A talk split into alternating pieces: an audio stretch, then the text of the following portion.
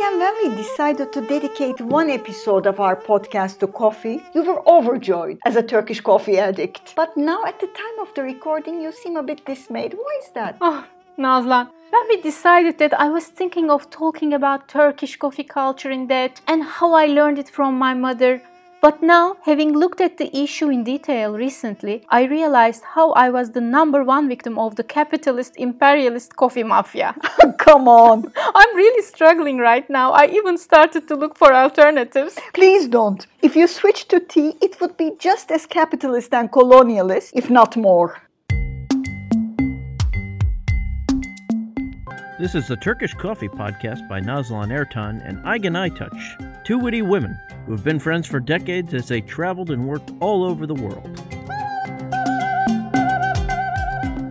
You see, Nazlan, as we have such an intrinsic relation with coffee in Turkey, meaning it's not only coffee for us, but also having coffee with family and friends anytime and all the time without waiting for an excuse, a lifestyle passed on from parents to kids we don't even ask where it comes from.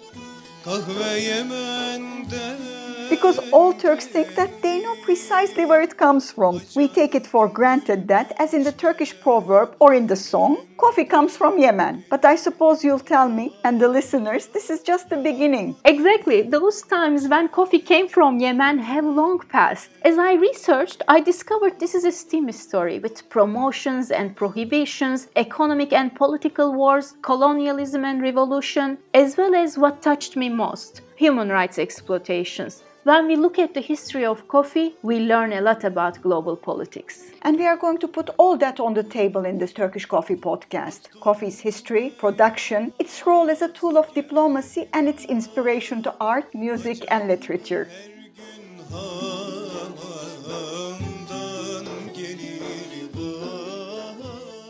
Again, my knowledge of coffee's history is rather limited to the Ottoman path, and even on this, there are many different rumors. I understand that the first Ottoman sultan to become aware of the coffee was Selim I, Selim the Grim, due to his rather gloomy outlook. Most of the accounts speak of him discovering the drink during the Egypt campaign and bringing bags of coffee beans back to Istanbul to introduce this drink to the Ottoman court. A Turkish proverb from the era describes the drink as black as hell, strong as death, and sweet as love. Well, some accounts say that the drink was brought to the Ottoman court before Selim's campaign to Cairo by the empire's governor to Yemen but most agree that the Ottomans became aware of the energizing drink in the 15th century, first at the palace and then in the coffee houses over the empire. From Istanbul to Cairo and to all over Europe, huh? Yes, but the Ottomans wanted to keep the monopoly of the Yemeni product to themselves. However, they couldn't prevent the European colonial powers from stealing the coffee crops from Yemen, which was under the Ottoman rule then, and growing them elsewhere. Thus, Yemen, which was the sole producer of coffee for two centuries, was producing only 2% of it by the 18th century. And today, at supermarket shelves, we see a lot of Costa Rican coffee, Brazilian coffee, Sumatra coffee, and many others, but not very often Yemeni coffee. What a pity for the country where the word mocha originated from, after its port where coffee was being traded. Yes, Yemen lost its place to new Latin American, Caribbean, and Southeast Asian producers, which were given the crops by the colonial powers. By 1900, Latin America was producing almost all of it. Now 30% is produced in Asia and maybe around 10% in Yemen. So now we come to the bitter side of the coffee saga. Brazil, Guatemala, these are poor countries where the conditions of the coffee workers are deplorable. Yes, in Latin America, people working in these coffee bushes are usually poor Indians whose lands were confiscated by the states and then bought by rich farmers. Now, those Indians are forced to work for two, three months a year in those plantations in dire conditions with rotten food, sleeping under plastic sheets in the open air. In a way, it's similar to the situation of seasonal workers in Turkey. Whether they are locals or refugees, they live in cramped spaces or in tents around agricultural areas with little sanitation. They work long hours and get very little. But there are some really extreme measures in coffee production. Since you need to pick up the little beans one by one, not to damage the tree, and do it in a short span of time, you need a huge army of pickers. For example, in Guatemala, in the past, there was a law that said that all Guatemalans who didn't have a large property or profession had to pick coffee the army would organize great squadrons of people and march them off to the coffee plantations. Even though there were amendments to the law, just last year I saw news of alleged child labor in coffee sector in Guatemala. Yes, it's easy to forget the labor conditions as we sip coffee at home or in a cafe.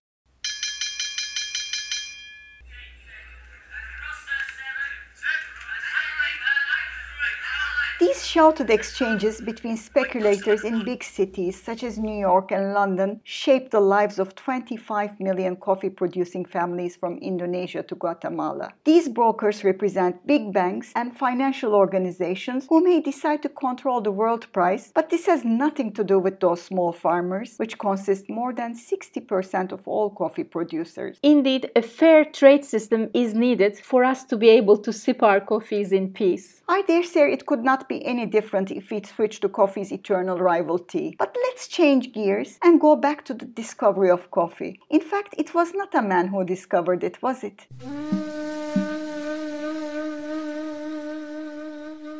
No, nor a woman. According to a widely accepted legend, goats discovered it sometime in the 9th century. Their owner, an Ethiopian man called Kaldi, noticed his goats were acting energetically after eating red berries from a nearby bush. So he tried himself. To his delight, his tiredness quickly faded into a fresh burst of energy and he began dancing excitedly with his goats. I don't know about Kaldi of Ethiopia, but I do know the constant battle between Yemen and Ethiopia on just where the coffee was discovered. Vegetal genetics confirm Ethiopia, but it was doubtless Yemen that spread it to the world. Well, if Ethiopia is the place where the coffee came from, Yemen seems to be the place where coffee flourished. And it is believed that the people who introduced Yemen with coffee were the Sufis. They used coffee in their religious rituals so they could stay awake to pray at night. And so it was either the wandering Sufis energized by coffee, or an ambitious governor, or the Sultan himself that brought it to the Ottoman Empire. But at any rate, Islam and the coffee bean seem to have spread through Arabia during the same period.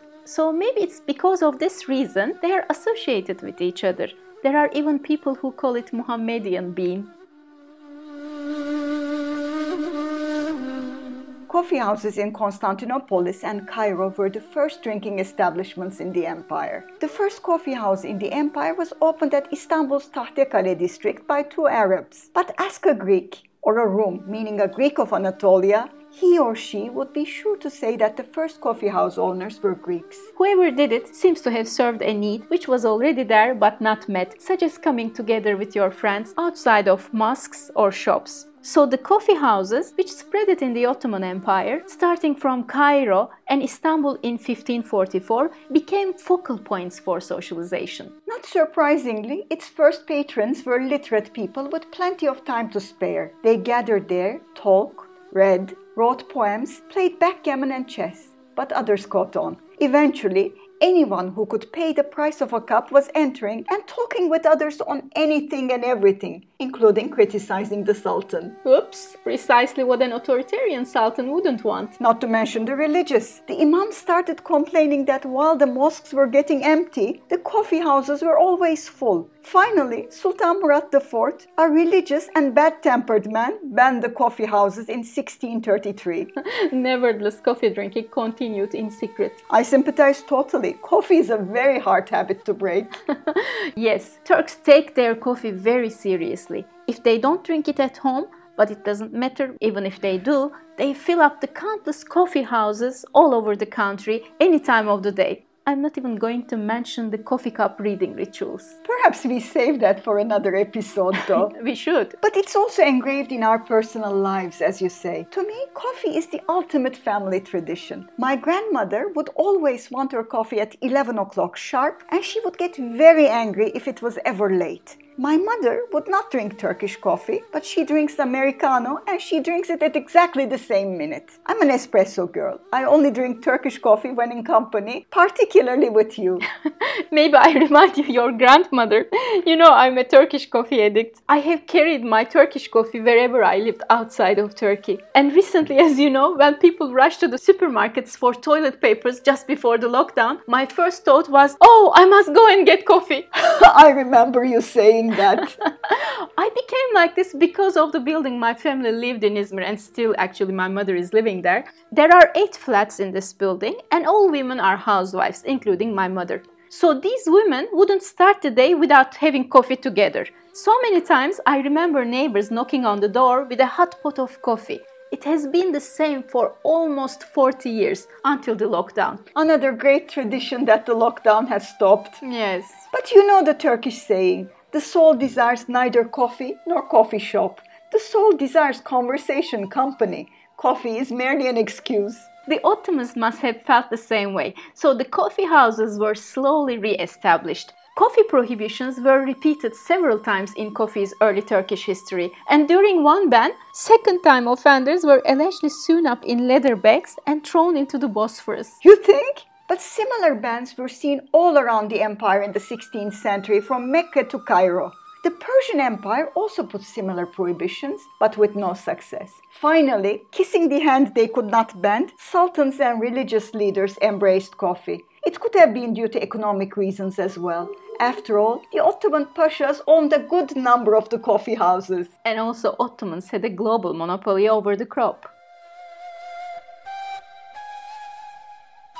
Thanks to European travelers and the Ottoman trade, diplomacy, and expansion, it did not take Europe long to learn about coffee. There are lovely stories which refer to the Turkish ambassador to Paris or Janissaries at the gates of Vienna as those who introduced coffee to Europe, but these are just tall tales. In Turkey, the most widely told coffee story is the coffee left at the gates of Vienna by the retreating Ottoman army in 1683. Apparently, a Polish guy who knew what coffee was from his earlier Middle East visit took those leftovers and opened the first coffee house in Vienna. But in later years, the key innovation of Viennese was adding milk to the coffee, with customers using a color chart to indicate their desired shade. That's a good one. Yes, as well as sweetening the taste, milk symbolically transformed the black Muslim brew into a white Christian confection. Well, the Pope had to baptize the coffee because of its popularity, right? Yes, tell us how. Well, Catholic priests had warned against the beverage of Islam. They denounced it as a devil's offer to the Muslims, as Muslims could not drink wine. So the Pope, who was Clement VIII at the time, was asked to intervene but when he tasted it, he loved it. So he said he would cheat the devil by baptizing it. There's no evidence of this baptizing of coffee, but it's so widely told, I'm sure those with a stake in the coffee trade wished he had done so. Actually, coffee's adoption across Christian Europe reflected the continent's complex relationship with the Muslim and, in quotes, barbaric Turks. There was a fascination with the Orient and the coffee. Yet, European travelers, writing in the early 17th century, often tried to separate the drink from its Muslim by reimagining its past, suggesting that coffee was the base of the drink prepared by Helen in Homer's Odyssey, or it was the Spartans' black soup drunk before the battles. By locating coffee among the ancient Greeks, they were claiming it for European civilization. Yes, another battle of coffee Greek coffee versus Turkish coffee. But they lost the claim exactly 10 years ago. In 2011, UNESCO regarded Turkish coffee as intangible cultural heritage, also known as living culture, passed on from generation to generation within Turkish families like yours. And like yours. this is interesting. Even though our coffee is not produced here, it's called Turkish coffee due to its unique method of preparation and social culture it created. Yes, it is the only coffee prepared without draining. The ground sinks to the bottom of the cup. And even though we have machines right now, the best coffee with foam is made with the world's oldest cooking method, put on slow fire and remains warm longer due to its foam. The place of coffee in Turkish culture is quite unique. Even the Turkish version of the word breakfast, kahvaltı, means something eaten before coffee. So everything revolves around coffee. We don't have coffee after meals, but have meals before coffee. Most people think that we should always have water with coffee. Some say water should be drunk later, but on the contrary, it is to wash off the floor of everything else in the mouth in order to fully taste the coffee. I like to drink it before and after, and I would really make a big fuss if somebody serves it without water. I know, and so do all the restaurant owners in Ankara. oh no. but I understand water, and also the Turkish delight, which is usually served with coffee to chase away the bitterness. But what about salt in coffee? Oh, the most important feature of an engagement ceremony is serving the prospective groom salty Turkish coffee to test his resilience. If he drinks it without revealing any annoyance, he passes the test. Turkish coffee is also said to have many health benefits, such as balancing the cholesterol level and helping digestion. And because of these reasons, the European travelers in Ottoman towns started to import it to Europe. The first batches entered Europe through the major ports of Venice and Marseille. Once coffee was in Europe, news of it spread quickly, inspiring enterprising travelers and recent immigrants to import the bean. The first English coffee house was opened in the university town of Oxford apparently by a Jewish man named Jacob.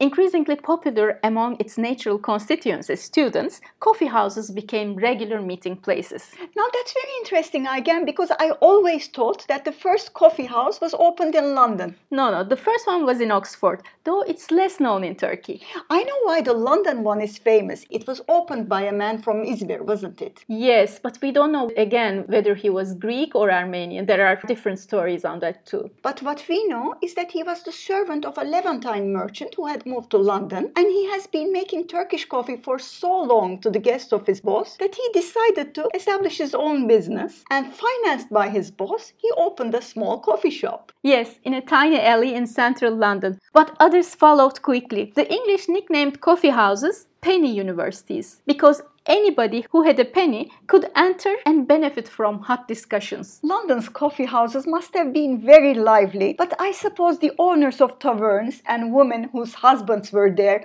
absolutely hated them. Yes, actually, they prepared dozens of petitions against coffee houses. To have them closed? Yes. Fortunately, the English doctors were on the side of the coffee houses. They thought coffee had healing abilities. But just across the channel, wine loving French doctors were not convinced. yes, the English were swayed by the medical virtues of coffee and the sociability of their coffee houses. Parisians, on the other hand, were finally won over the sake of fashion, as you can expect.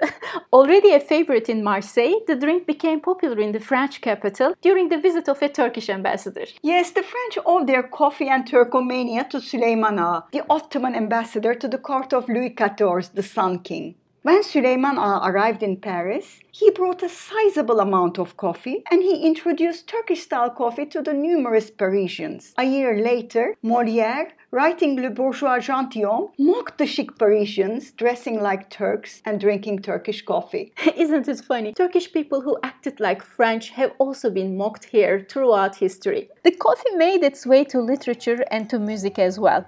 In 1732, Johann Sebastian Bach wrote the Coffee Cantata just as coffee was beginning to catch on for some and causing antipathy in others in Germany. Coffee opponents claim that coffee caused infertility in women. The Cantata of Bach is a one act parody on the increasing paranoia about the coffee addiction.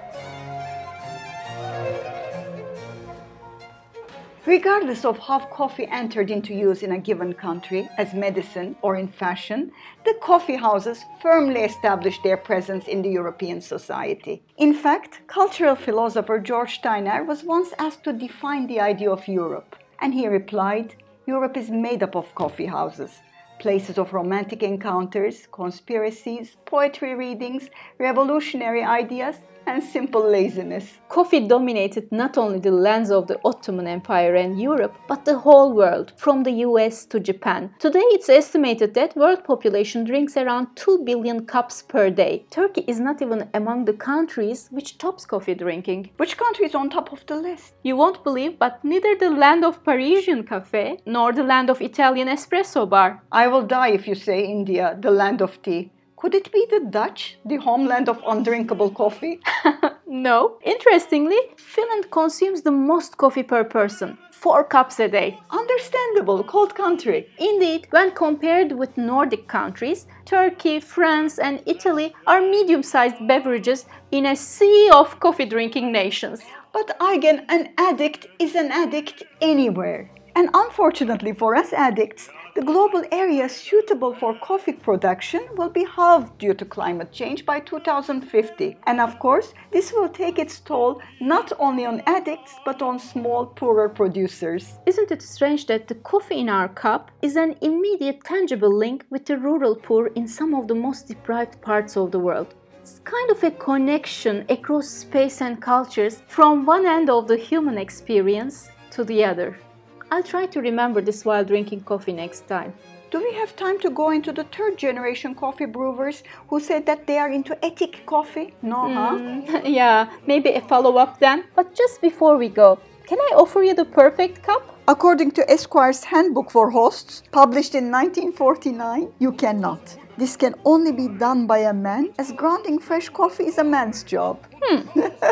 this is quite sexist, but I won't challenge it for once, as I love a man who makes coffee for me. See you next week then. See you next week.